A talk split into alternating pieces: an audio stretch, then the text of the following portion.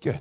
Take your copy of God's Word and let's go to what is one of the most critical pieces of Scripture that you're going to ever read and deal with.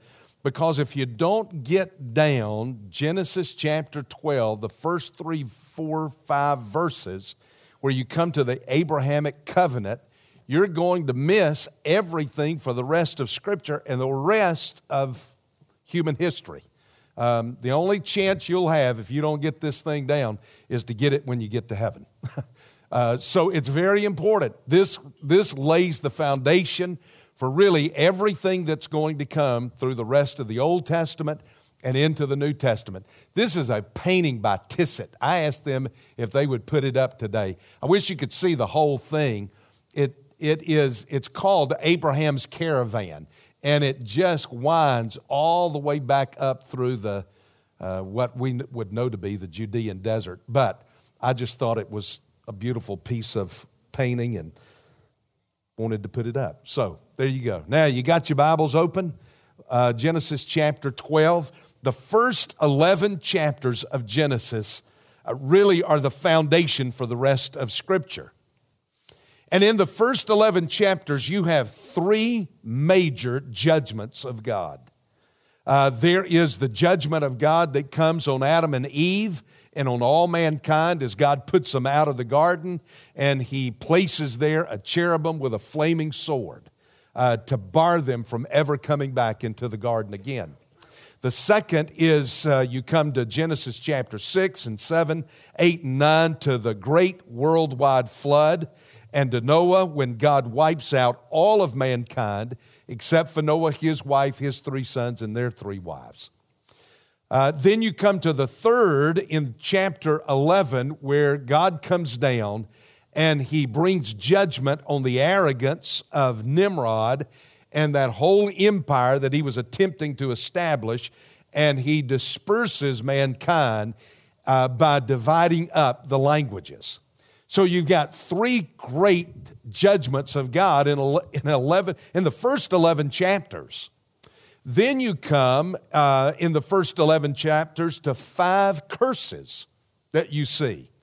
God curses the serpent, he curses the ground, God curses Cain, he's going to curse Canaan, and um, uh, you, you know the, the descendants that come out of Ham, and then he's going to curse um, those that are there in the work of Nimrod in that building of the tower that is there. So you've got these three judgments. Now I want you to think about something. You've got these three judgments in the first 11 chapters and these five curses, all because, now listen to this, of one single sin. One sin started the whole thing. One single sin.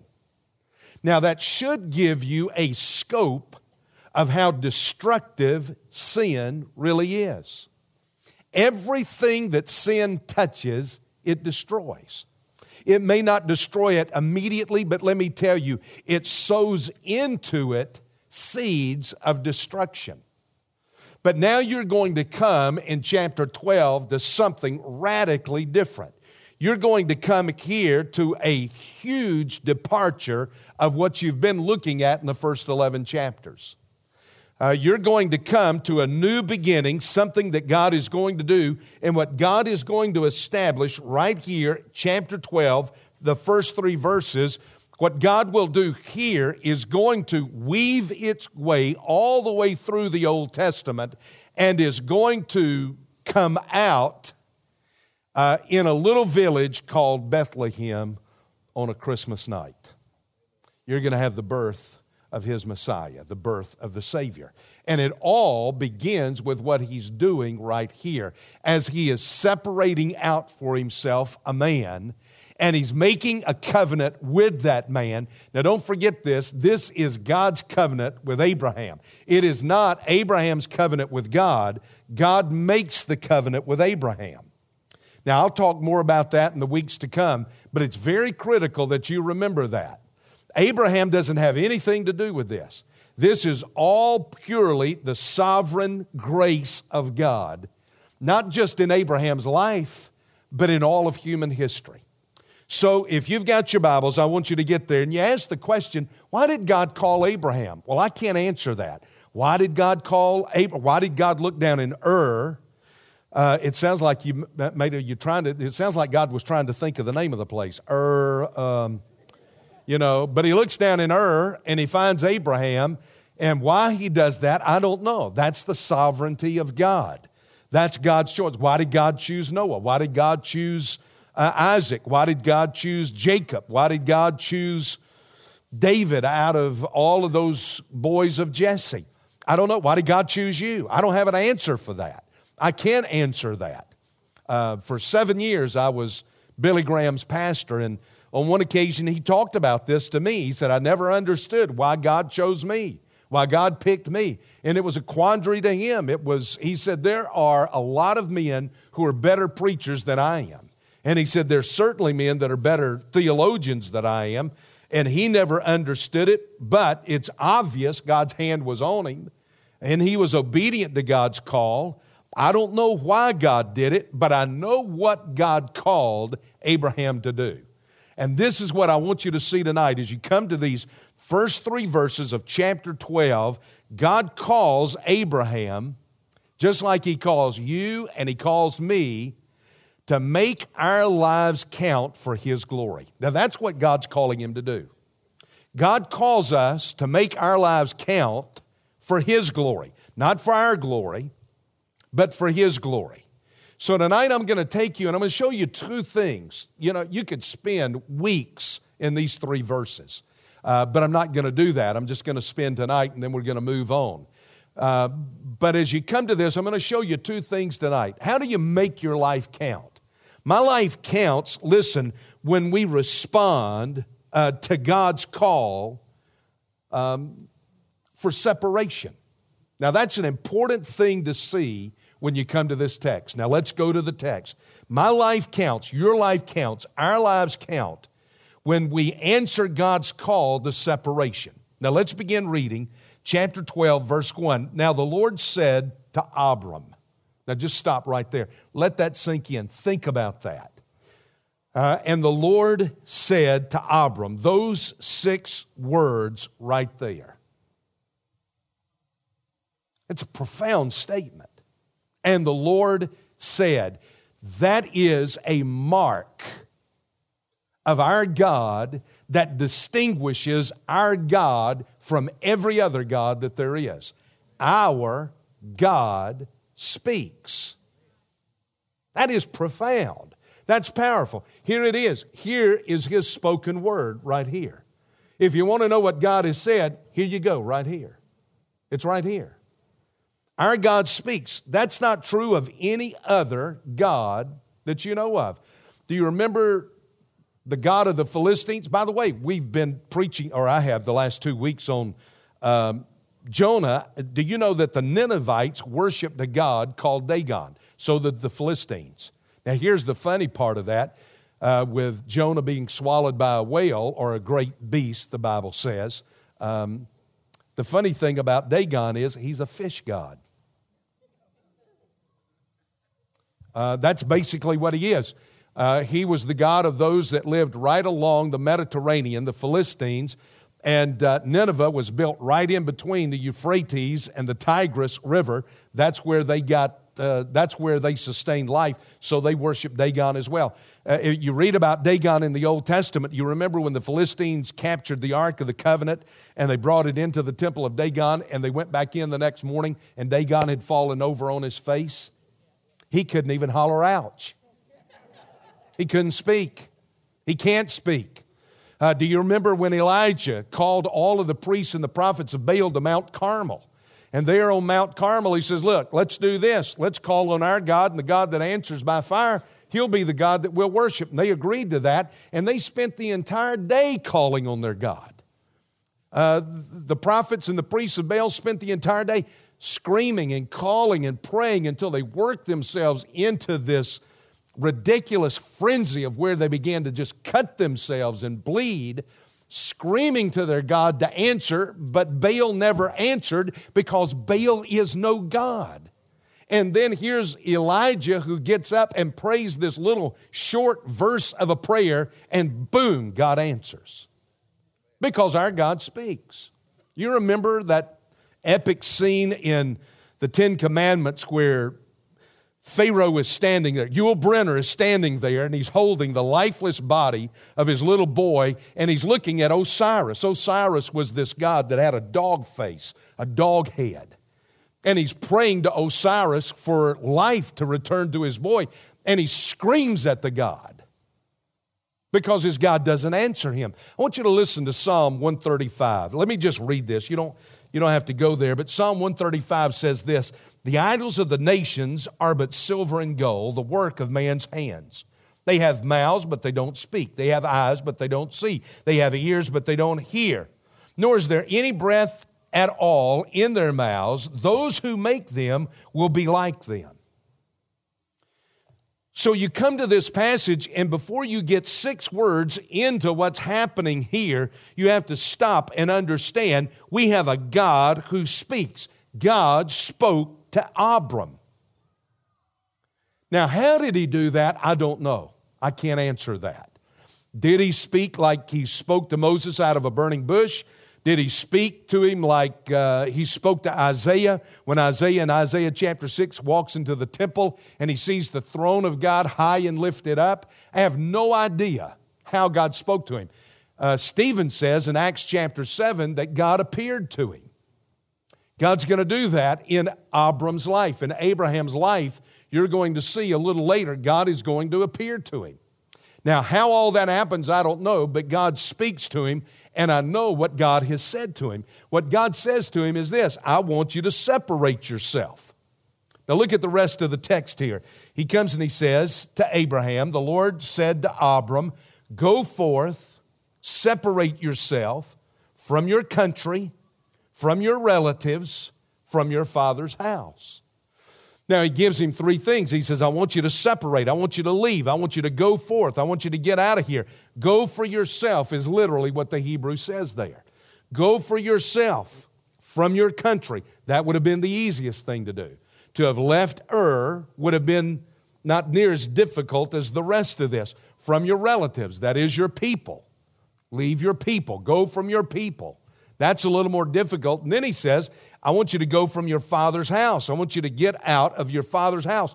Now, it goes from the easiest to the most difficult, from that which shouldn't be too hard to do to that which you're going to struggle over.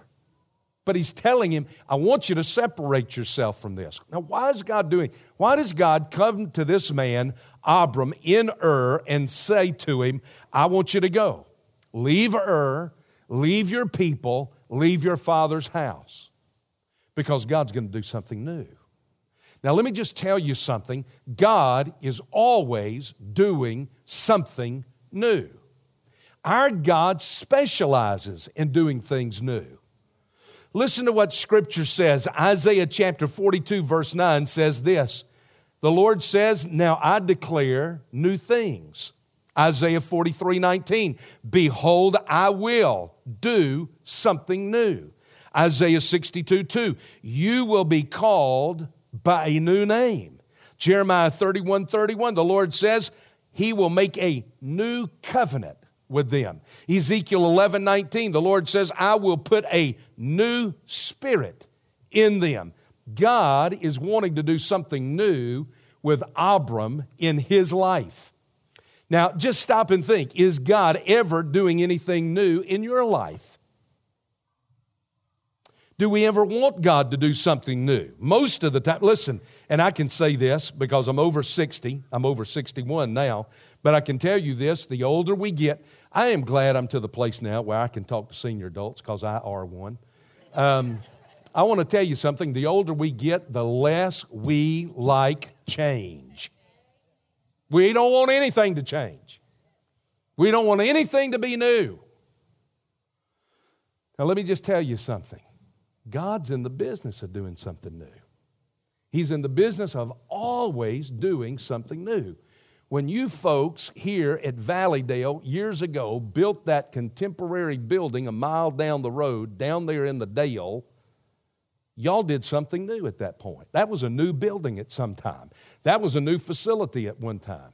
Then God called you here to this mountaintop, to this hilltop here, and you built this facility here. It's not anything like that. But just get in your car and drive down there and take a look at it. It's not anything like that facility down there. God did something new here. Uh, when you called Jason and Jason came and he started Iron City, that was something new. God did something new then. God did something new when He brought you here. God did something new when He brought the church to that place down the road a, a mile away. God is always doing something new. And I can tell you something God is in the business of doing something new at Valleydale. Some new's going to happen. Why? Because that's God. That's the way God works. God always is like that. Listen what Paul says in 2 Corinthians chapter 5 verse 17. He says all the old things have passed away and behold all things have become just like they were 50 years ago. No, they've all become new. Everything's become new. The question is are we going to be difficult with God when God wants to do something new? Now, listen, let me tell you. I sat in meetings from 8 o'clock until 2 o'clock yesterday, and in the middle of those meetings yesterday, I had to struggle with what I've always been reared with, what I've always known, what I've always done. And I've had to ask myself, am I willing to let God do something new? Or does it have to be like it was 30 years ago? Well, God calls Abram, he calls him and he says, I want you to separate yourself because I'm going to do something new. Now, listen to these three things. I want you to separate yourselves geographically. God comes and He says, I want you to get up. I want you to leave Ur. I'm going to take you to a land. Now, we know where He's going to end up. At that point, right here in chapter 12, Abraham, he had no clue as to where God was going to take him. He had, he had no sense at all of where God was going to lead him. Now, we know because we know the end of the story. We're all these thousands of years this side of Abraham, and we know the rest of the story. But right there in chapter 12, he had no clue. He said, I want you to get up geographically. You say, now what is he saying? He's saying this I want you to get up from where you are rooted in and invested, and I want you to move yourself over here, root yourself down over here, and invest yourself in this place. Now, does God do that to us? Sure. God's been calling a, a number of you to get up out of your rootedness. You've just been rooted in that Sunday school class for the last 20 years. And he says, I want you to get up out of that class where you've been rooted for the last 20 years, and I want you to go down there and plant yourself in six year old little boys and girls and get rooted and invest yourself there. Now, aren't you glad you came tonight? Huh? Because that's the future of the church. That's the church of tomorrow. That's what we've got to invest in. That's what we've got to give ourselves to is we've got to get up. Some of y'all have just you you've grown roots into the seats that you were that you're in. This is my seat. I'm rooted here. Do not get in my seat. We were talking about, Ames was talking about this just a little bit ago. Do not get in my seat. This, we're rooted here in this place, and God wants you to get uprooted from where you are and get in the choir or get in the orchestra. Huh? Yes, He does. Uh, you've invested in that seat long enough. Get up and invest in something else. God calls us to do that.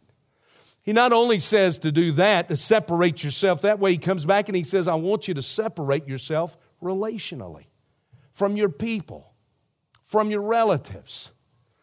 I tell young people from time to time, you just need to stop and understand when it comes to relationships I'm going through a hard relationship. I'm going through a difficult relationship. I thought we were in love. I thought we were going to get married. I, this, all of this kind of stuff. And I have to remind them you need to understand something. God can see a lot further down the road of your life than you can. He can see all the way down the road of your life. And you just need to understand that there are some relationships you need to separate from. They're not good for you personally, they're not good for you spiritually. There's some of you here tonight that you're locked in with a relationship that it doesn't build you up, it doesn't edify you, it doesn't encourage you spiritually. And the Lord comes and He says, there needs to be a separation between you and that person. You need to separate yourself.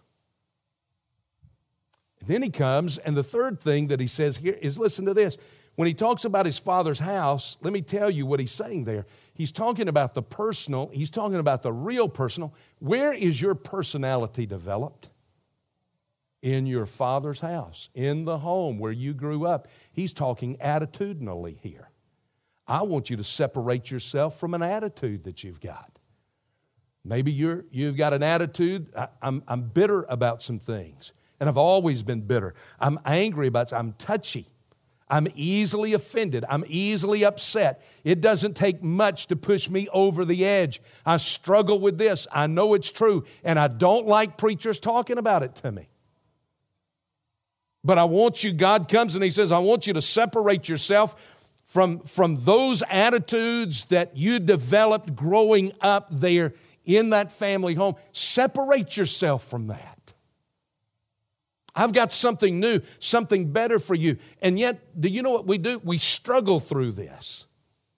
I struggle through. I struggle to get up out of my rootedness in one place and go and invest myself somewhere else. I struggle with this whole thing in, in my life of uh, uh, spiritually being in the wrong relationships, constantly building the wrong relationship, getting out of these relationships that are bad for me. I, I struggle with an attitude. I struggle with being irritable. I struggle with being touchy. I struggle with pettiness in my life. And I can't do anything. I've prayed, preacher. I've done everything that I know to do with this in my life. Watch it, what Scripture says. Do you see what I'm doing? I'm just moving down through the text and the Lord says to him, The land which I will show you. I want you to get up, go forth from your country, from your relatives, from your father's house to the land I will show you. Where God calls you to go, God will go with you. I'll show you how. God, how am I going to get over this sin? How am I going to get over this struggle? How am I going to get beyond these things? I will show you. You make the commitment to me, I will show you. I will do that. You go forth. I'm calling you to separation. Now, you separate yourself from these things, and I'll go with you and I will show you. Abraham had no idea, as I said, where he was going. This is a 75 year old man. My mama would say he is sot in his ways a 75 year old man. You don't go to a 75 year old, go to a 20 year old and tell them this. Don't go to a 75 year old and tell them this. But God comes to a 75 year old man and he says, Walk away from everything you've ever known. Walk away from it, leave it, separate yourself from it. And when God told him this, you know the interesting thing to me? Is God never, God never went to Abraham and said, Listen, Abraham, I'm going to take you into the land. Now, listen, this is what he's going to tell the Hebrews later. I'm going to take you into a land flowing with milk and honey. He never tells him that. He never gives him a picture of it. He never says, You will not believe it. It's like the silicon. You're moving to Palm Springs. There's going to be pools, and you'll sit around and sip Arnold Palmer's all day long.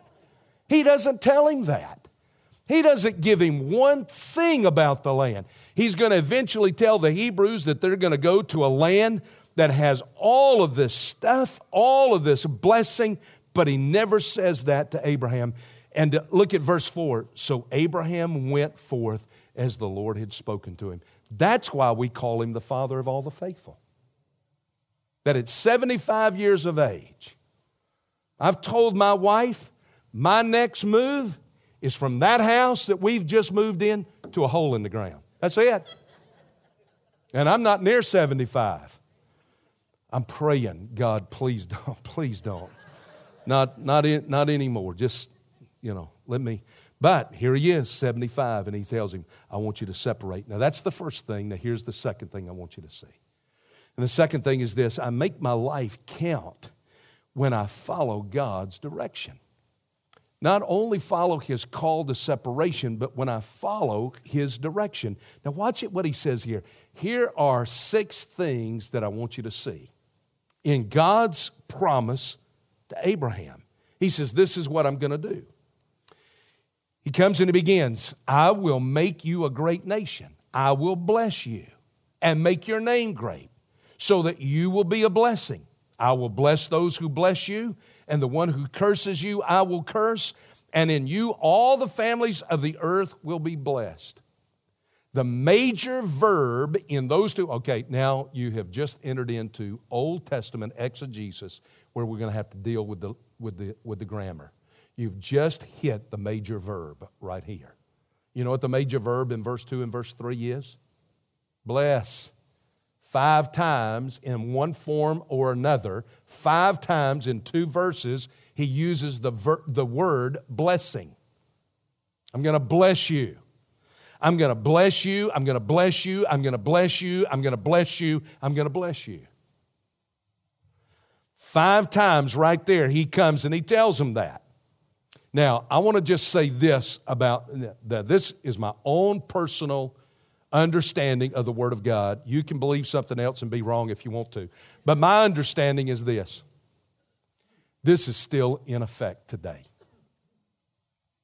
Um, this, this Abrahamic blessing is still in effect because God doesn't change. And God made this with Abram, with the Jew. So let me just walk you through this and let you look at this. Here comes the first thing right here. It's going to be national. I will make you a great nation. Now, I want you to think about I, I described week before, or yeah, two weeks ago on Wednesday night, I gave you a little bit of a description of what Ur was like. It was very progressive, uh, it was very sophisticated, it was very up to date uh, for a capital of that day. Uh, they had some amazing things that we've discovered. I told you those people didn't live in mud huts, they lived in two story brick homes. They've uncovered that. Well, here he comes, and here's Abram, Abram, who is in this city that has military might and economic might and political might. And he looks at Abram and he says, I'm going to make out of you. Now, this is a 75 year old man who doesn't have a child and has no prospects of having a child, and he looks at him and he says, I'm going to make out of you a great nation. Do y'all see how ridiculous that looks? Is that not, is that not crazy? Sometimes God will come to you and will tell you and instruct you to do things that look illogical, that don't look reasonable. Abraham, yes, I want you to move. I'm 75. I don't care. I want you to get up. I want you to move. I'm going to take you. I'll show you where I want you to go. And when you get there, by the way, I'm going to make a nation out of you. I don't even have a kid. I've been married all these years. We hadn't been able to have a child. How in the world are you going to do that? Well, you know the rest of the story. We'll get there. He does it, doesn't he? He keeps this promise to Abram. I'll make you a great nation. Now, here comes the second thing, and he says this I will bless you. Now, that word there is a word that really dwells in the area of the spiritual. Now, when we say, oh man, boy, he's blessed, you know, what do we mean by that? What? He's got money. Oh, he's blessed. He's blessed. Abraham would have never understood it that way.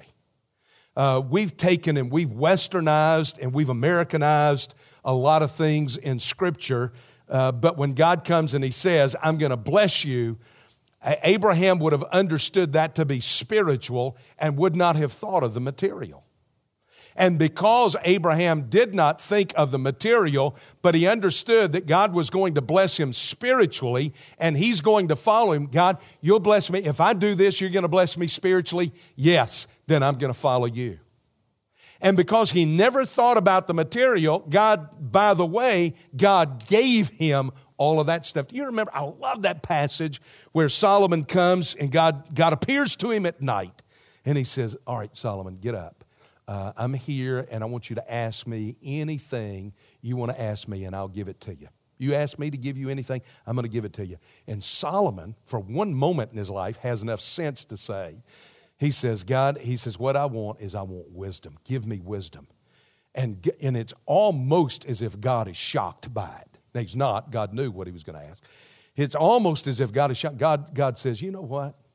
Because you didn't ask for all this other stuff, I'm going to give you wisdom and I'm going to throw all the other stuff on there as well. That's just like when somebody comes out with a piece of apple pie and you just think, oh man, that's really good. And then they've got, they've got this half gallon of Bluebell vanilla ice cream behind them. And they just said, We're just going to put this half gallon of ice cream on top of it. Amen. That'll make you smile, won't it? Well, he says, I'm going to bless you. And he understood that to be spiritually. And that is what's going to happen. I, I, I, I don't have time to get on over into these two boys of Isaac fight over that birthright. There's two parts to that. There is, there is the material part, but there is the spiritual part of the birthright. They, if you notice when you read that, oftentimes it will talk about the blessing and the birthright. There are two things there. The birthright was all the physical stuff. The blessing was I became priest of the clan. I became the priest of the family. I became everybody's priest. Um, anyway, that's the way they understood. That's what he was talking about here. And he says this number three, I'm going to make your name great. Now, the word and the concept there is this God came to him and he said, I'm going to make your name celebrated. That is, you will be known. You will be a man of renown. You will be a man whose name everybody will be familiar with. Now, let me tell you something. There are a lot of Richards, there are a lot of Georges, there are a lot of Johns, there are a lot of Tims. But you come with me to Israel, and I'll take you out to Palestinians who've got dozens of boys, and every one of them out there running around's got the name Abraham. Jews name their kids Abraham. Muslims name their kids Abraham. Christians name their kids Abraham. Abraham is a renowned name. Now, you just stop and think. Look at your text. You're in chapter 12. God comes to this 75 year old man nobody's ever heard of out of Ur. Nobody's ever heard of that place. And God calls him out of there and he says, I'm going to make your name a household name. And what's just happened in verse in chapter 11? In chapter 11, you had Nimrod. Nimrod was the man who united everybody after the flood. That is, he was the then ruler of the world. He brought them into his empire. He, he planned and they were constructing his kingdom. And you would think we would look back to Nimrod and say, that is the father of civilization, the way we look back to Washington and say he's the father of our country. And yet nobody remembers Nimrod. Bugs Bunny in one of those cartoons, Looney Tunes, is it Elmer Fudd? Yosemite. He calls him Nimrod. You little Nimrod. It's a joke. It's a footnote in a history book. Nimrod's name is never mentioned. But let me tell you something. Everybody talks about Abraham. Everybody. Why? Because my God said so. Ah! He said, I'm going to make your name renowned. I'm going to, I'm going to make your name great. Now watch this. Here's the next thing, and you shall be a blessing. Now, for Abram, that meant this you're not going to be a reservoir. I'm not going to just dump into you and dump into you and dump into you. But Abram, you will be a conduit. In other words, I will pass my blessings into you and through you to other people. Now, I don't know of anything. I, I stood right here yesterday uh, to do a video message. I was asked to come and preach a funeral at First Dallas um, tomorrow, and I, I can't go because I've I've got to present a paper in class tomorrow, and I just I can't go. And I knew the family, knew the man well, and um, uh, it was he was he was such a blessing in life, and I wanted to be a blessing to that family. And so I shot a little funeral message to them and sent that, and they'll play that at the funeral tomorrow. I want my life to be a blessing to somebody. LD was a blessing to me. He was, a, he was one of my deacons, and he was a deacon that for the last 12 years that I've been going from Dallas, he'd write me notes on a, on a regular basis. He'd send me a little note and uh, tell me, I watch you every week. I listen to you. I'm still fine. I'm praying for you, this, that, and the other.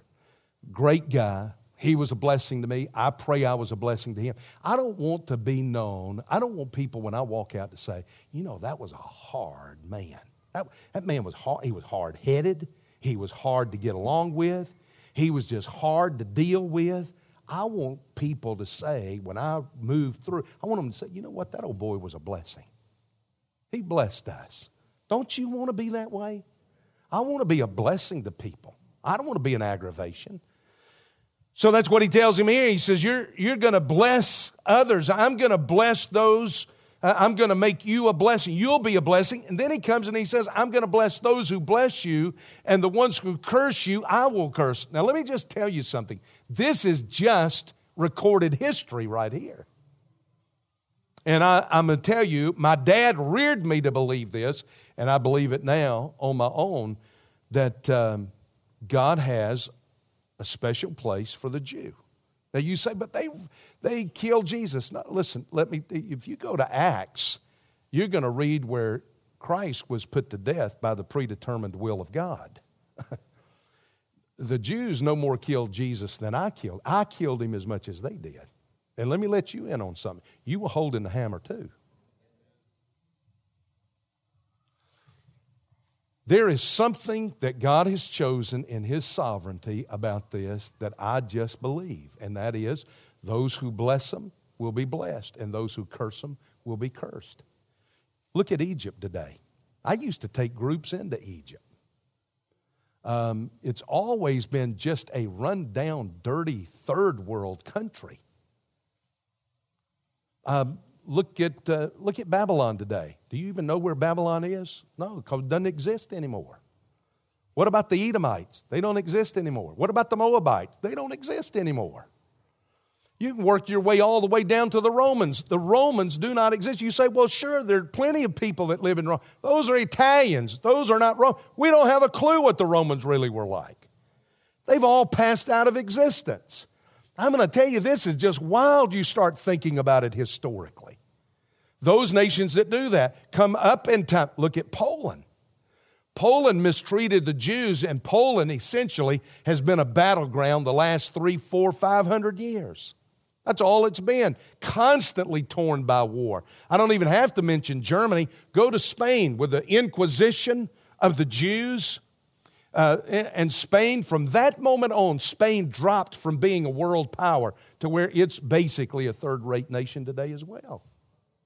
Look at Great Britain with the white papers and the Balfour Declaration and all of, the, all of that after World War I and World War II when they wouldn't let the British, uh, when they wouldn't let the Jews in there with the British mandate.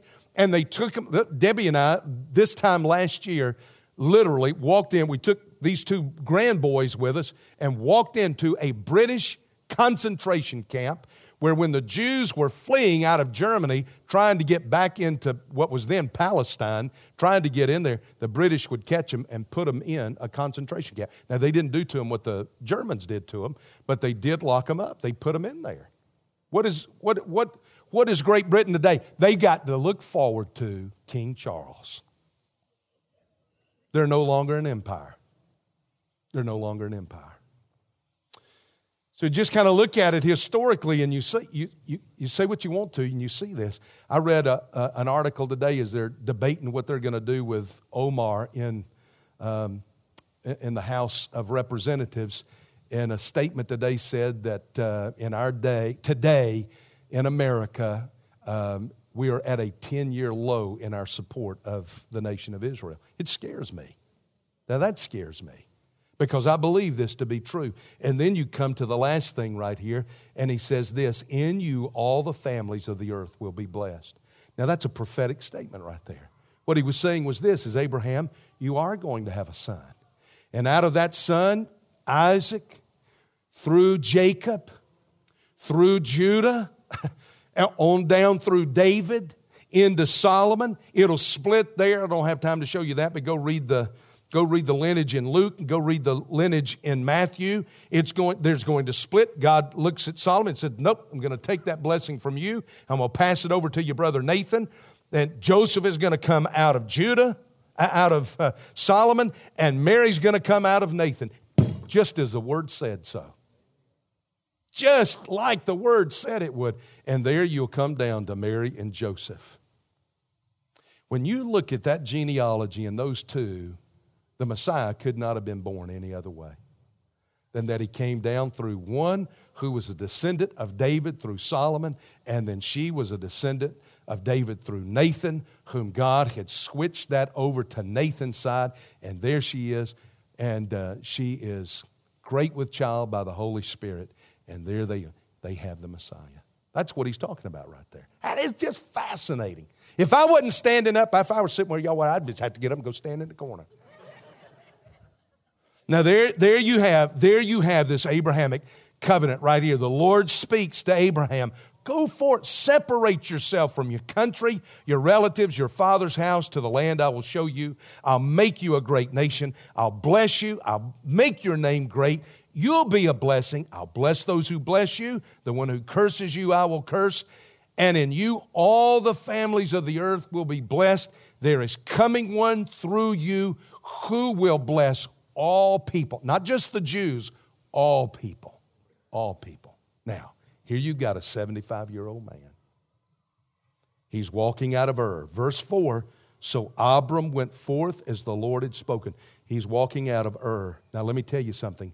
I doubt that there was a government um, group there to say goodbye to Abram that day. I doubt that the high school band showed up to play. I can almost assure you, Wolf Blitzer was not there to cover it for CNN News. Nobody probably noticed it. Nobody probably watched. Nobody probably said anything. As Abram left out of Ur of the Chaldees, he had no idea where he was going.